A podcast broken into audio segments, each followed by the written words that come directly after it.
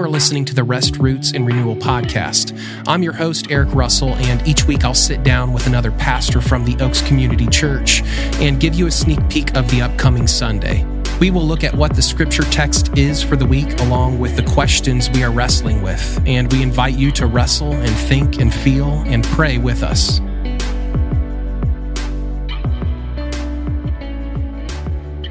Hey everyone, thanks for joining us again. We're still in our Proverbs series, and this week it is Recovering Our Humanity in Justice and Mercy. You know what? I have been reading the text for the last few weeks. Do you want to call me out? Read? Okay. Yeah. All right. I just read the Bible, man. I just like reading the Bible. You want to read for us this week? I can. Yeah, I've got some here. There is a lot. I think we said that last week. Mm-hmm. My goodness, the topic of justice is kind of overwhelming. Yeah, and a lot. So yeah, I'm going to read some that I think at least set a good framework for us to kind of talk and think and figure out how we should think about this as Christians, how we should think about this as the church. Proverbs 3:27 through 29. Do not withhold good from those to whom it is due, when it is in your power to do it. In the next verse, do not say to your neighbor, go and come again, tomorrow I will give it, when you have it with you. 29, do not plan evil against your neighbor who dwells trustingly beside you. Proverbs 14:31, whoever oppresses a poor man insults his maker, but he who is generous to the needy honors him. Proverbs 21:3, to do righteousness and justice is more acceptable to the Lord than sacrifice. Proverbs 22:8, whoever sows injustice will reap calamity, and the rod of his fury will fail. Proverbs 22, this is 22 and 23. Do not rob the poor because he is poor, or crush the afflicted at the gate. For the Lord will plead their cause and rob of life those who rob them. Yowza. Proverbs 31, 8 and 9 is my last one here. Open your mouth for the mute, for the rights of all who are destitute. Open your mouth, judge righteously, and defend the rights of the poor and needy. It's a lot. Yeah, that's a lot. Well, you know, for the listener, it's not like we just read the comprehensive list of everywhere it talks about mercy or justice or poverty in Proverbs. I have other verses that I've written down too. So, you know, Proverbs has a lot. Yeah, I hit Dan up this morning earlier, and I was like, hey, where are you narrowing down your thoughts in terms of the text? And he just sent me a picture with someone crying. Yeah. I think sometimes that's how it is. Yeah. It's overwhelming. Yeah. There's a gift in that. And when the scriptures are just abundantly clear, you know, when it's like, hey, here, there's 1,000 verses, you know, scripture passages on this. And Dan is brilliant. And yeah, we can... He's not here to defend himself, so we get to say stuff about him. He's brilliant, and he'll come up with some good things. Yeah, yeah. He'll dissect it really well. But yeah, it's a lot, isn't it? Yeah. So here's something I was thinking, Eric. I just curious to start off a little thin, a little shallow on the topic before it gets, you know, potentially into the heavier realm. What for you is like your justice meter, your internal. What about the topic of justice and injustice, fairness, mm-hmm. unfairness, which have been your personal. I want to hear from you personally. Okay. Well, so yes, let me answer that. And does that question make sense? Yeah, I think so. Let me answer it in two parts. One, you're asking me to answer it personally, so I will answer it personally, but there's a sense in which everyone, I think, doesn't need to think very long about areas where we feel personal injustice. Okay. Like it's much harder for me to articulate, you know, where I stand on it in terms of justice for others. But when it comes to me personally, I hate bad customer service experiences. I had one with Spectrum. Can I get an amen, anyone? You know, with Spectrum, where I had a piece of their equipment go bad. And so I took it back to the store and they gave me a new piece of equipment. Yeah. It was great. I took it home. Everything was fine. A year later, I moved and I disconnected service with them and I went with an alternative provider. And when I went back and returned my existing equipment, the customer service rep there said, oh, hey, but you have two routers or two modems or whatever that you're supposed to be returning. You have this one and you had another one. And I said, no. I returned that one. Mm-hmm. And they were like, well, we don't have any record of that. So that's going to be, $150, $200 or whatever. And I was angry because I was like, the employee was standing right there. Yeah. I was like, that's the employee right there that took my equipment. And they're like, no, we're going to bill your account. Or if you don't pay it, it'll go to collections. This injustice will not stand. Yeah. So I had no way of appealing it. So those are the kinds of things where I get a deep sense of personal injustice, where it's like, you have the ability to make this right, but you're choosing not to do it. Yeah. What about you? Well, no, yeah. Well, that's similar. Do you have a personal sense of justice? I mean, every day I feel like that's my problem. I feel like my threshold is so low that I get triggered all the time, and I'm trying to work on it. I just poured my heart out and gave examples. You got to give me something here. No, I don't. I'm not gonna. Are you the guy that yells at people in traffic? It's none of your business what I do. No, I just think that. No, man, I do. Seriously, I'm more of a silent, probably judger. Like you sit there and seethe. Yeah, probably because I lack the courage to. It's embarrassing. Honestly, sometimes I'm embarrassed by my. This is what's interesting, because I'm asking that question because clearly the wisdom literature, I mean, the entirety of the Bible is so concerned with justice. And, I am concerned as well. However, and you kind of said this right at the beginning of when you were telling your story, but so often it's like my attention to it is. It depends on whether or not I'm the one being affected. And I can just be super petty. So in one sense, I want to be more laid back, forbearing, forgiving over trivial things like line cutters. I just like stuff like that. Like you see a line cutter and I'm just like, oh, really? Yeah. So the whole world operates around you, apparently. You get to just do whatever you want. And I just get all of this snarky stuff in my head. And then, just people that, when people are inconsiderate, those sorts of things. Mm-hmm. Heaven forbid the fact that I'm ever possibly inconsiderate. But all that to say, in all seriousness, this is clearly the book of Proverbs is like, look, if you want to be wise in navigating the world, you can't pretend like there aren't. Well, let me say it this way. It doesn't seem like the Proverbs are saying you can get away with unjust practices from a high level, like a policy level, all the way down to just your neighborly interactions. There seems to be this pattern weaved into the universe in which God is saying, listen, I'm paying attention to all of it. But one of the things I'm really struck by is just the idea of, and maybe I wrongly attribute these ideas in the milieu, like at large and how people discuss, but like human rights is it's fascinating. And I'm proud of this, not personally, I'm proud of this as a Christian. It's totally a Bible thing. Mm-hmm.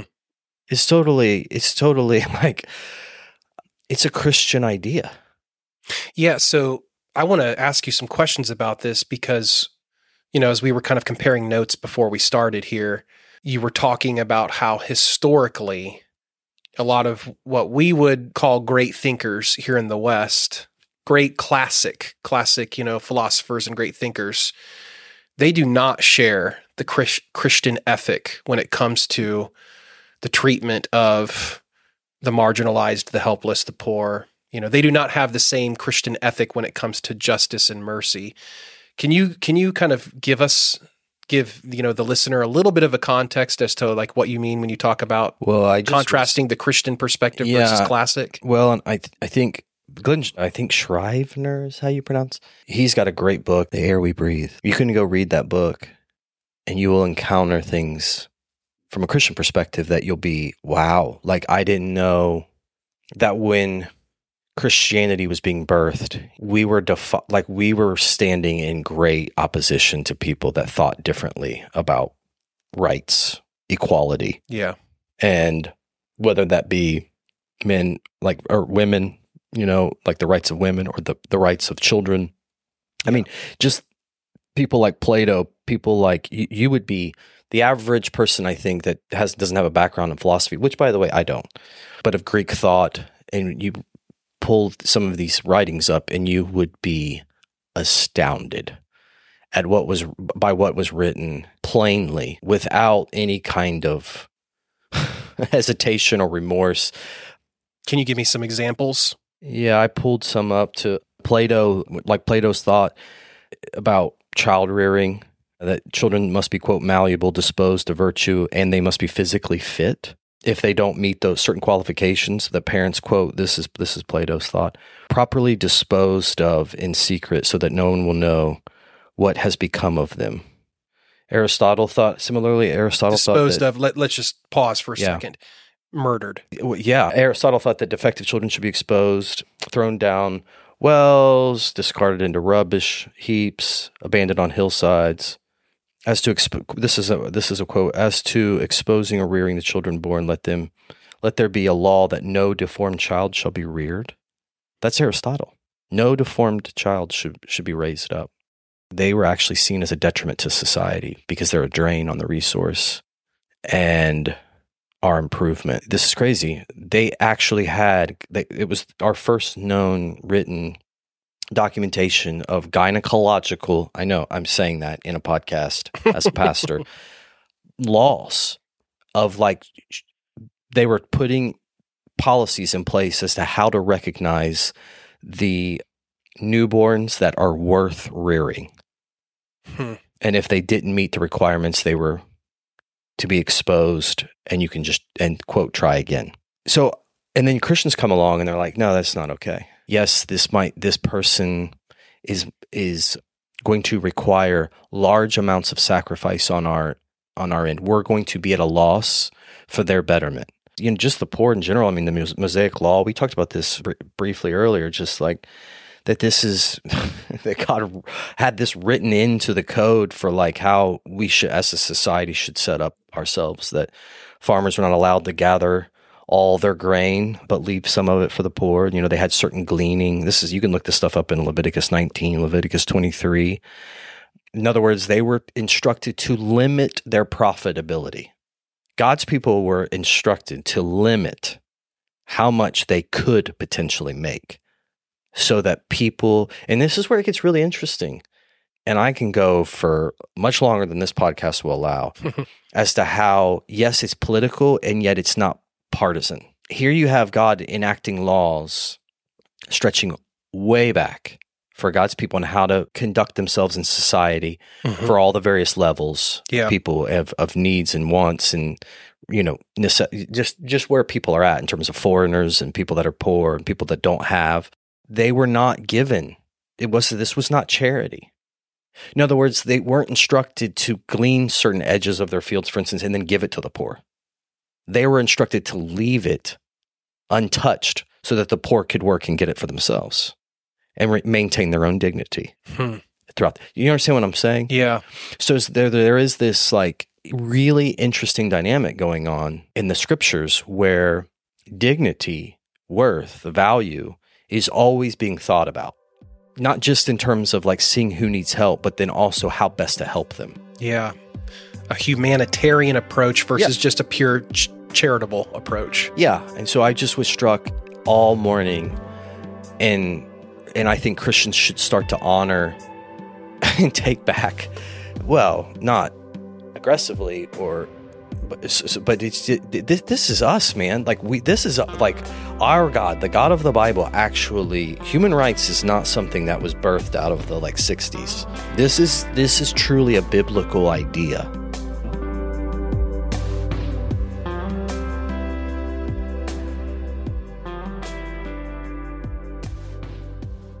All right, I'm going to read you this. You ready? Yeah.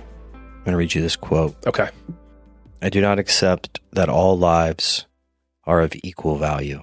That's a quote by Lord Sumption. What year do you think that was stated in? I'm going to say 1600s, 1700s. Yeah, right. It's January 2021. Oh, good for us. That's sad. What in what well, possible and to be fair context to be fair defending? To him, I want to be fair to him. I'm totally using him probably in a way that's not totally fair. I mean, there is context to the conversation. Yeah, that's what I'm gonna. Yeah, I was curious. It was during COVID times, and essentially he was making the argument that the elderly are not as valuable as the young. And that was his argument. And now this made this. I think this was on the BBC. And this, like, as you can imagine, it stirred people up big time. I mean, I think at one point, I think in response, if I remember correctly, the host of that particular show, the journalist of at that time, that moment, kind of looked back and said, if I'm like understanding you correctly, you're saying my life is not valuable. To which he responded and said, I'm saying it's not that it's not valuable, it's this that it's less valuable. Based on your age, which now I bring this up simply to say people were in an uproar over this, right? How can you be the judge? Like, how can you place value, you know, on the like human worth on based on age? Like, what gives you the right? But if you stop for a moment and think this through, it's like, wait, where are we getting all of this, what I would say, justifiable discomfort, anger? Where do you think it's coming from? You know, what makes, I mean, if we're, who was it that said, are we ascending apes? Are we fallen angels? Which one are we? And if that's your only categorical, you know, understanding of what we are, which by the way, I would say that the Bible's like, yeah, it's kind of a mix of both. You know, I mean, we're made from dirt. Yeah, but there's the image of God. But there's this image of God, yeah, breathed upon us. And so it's just interesting to then watch people get upset, rightfully so, like, hey, this is not, but then so much of the community of the world, like they have no grounds for where and why this bothers them so much. And this is where it all just turns into just petty arguments and we hate each other. I'm just simply making the case that I've just been noticing that, like, you can't be in the Bible. You can't be a Christian and not be thinking about matters of human rights. Mm. You can't sequester that off to say, well, that's just a political thing. I'm not really political, or that's for a certain type of person. That's not for me. No, I mean, this is, if you bear the name Christian, human rights is baked into our DNA. What about the Christian that would say, hey, you know, my spiritual gifts lie elsewhere. My spiritual gifts lie in, you know, XYZ over here, but I'm just not that. I'm not real great at mercy and at justice. You know, like somebody might say, oh, you know, not everybody's a preacher. Not everybody's an evangelist. Not everybody's this. Not everybody, you know, can you know, be on the mercy team. And so I'm just going to take a back seat. Like, you know, I'm just going to kind of let somebody else do that. Yeah. Is there room for that kind of a posture as well? Like, is that an okay posture for a Christian to take, where it's like, hey, it's not really my thing. Mercy and justice, I'm for it. But there's other people that are more equipped and they're better at that than I would be. So I'll let them kind of lead the charge on that, and I'll go focus in on my areas. No. No, stop that. I hear you. I think that's a legitimate. I think that there are varying degrees of influence and leadership and know-how in this department. You know, like, we're not all going to be Megan Hurley. For the listener, like, Megan Hurley is our mercy director, and she really heads up some of helping us stay educated and informed as to how to help our community at large, the poor, the disadvantaged, the vulnerable. I'm not Megan Hurley. I do not have her same knowledge, same personality. I don't have, you know, and many others don't. And I don't think that God is upset about that. But I definitely, at the same time, don't think that this is an issue that you can say, well, I don't have to concern myself with it. because of some of the texts we've already cited, like a Matthew 25 or like John, for instance, and we haven't even gone to, where it's like, hey, you can't, the truth is not in you. If you say I don't care. Yeah, if you say you don't, yeah. I think the good news to me, though, is not only that God sees people that are suffering under the weight of injustice or oppression, but I also think that God is not. I can't find anywhere where God has this expectation that you're going to fix it, and it's like, no, He's going to fix it. He's made that actually really clear to us. He's going to fix it, and in the meantime, our feeble attempts, to do our best, to really give it our best, to see ourselves as partners with our Lord, who are gradually learning more and more and more about what His character is like. And that as we seek to have some kind of an impact, at least around us, that emulates the kingdom that's going to come, that is coming, in our midst. I think that is what it means to properly embody what, to be a child of God, to be one who is in relationship with Him, learning His ways, caring about His kingdom, and knowing that, over and over and over again, it's like this, you want to know what the kingdom's like? It's like this.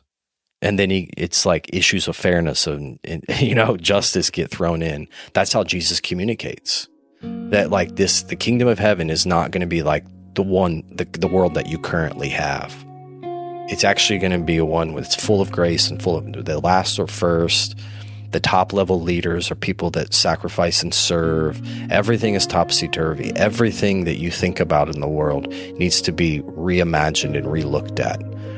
And I think we're supposed to spend the rest of our lives just gradually learning more and more how that plays out in all of our little spheres, in your school, in your workplace, in your neighborhood.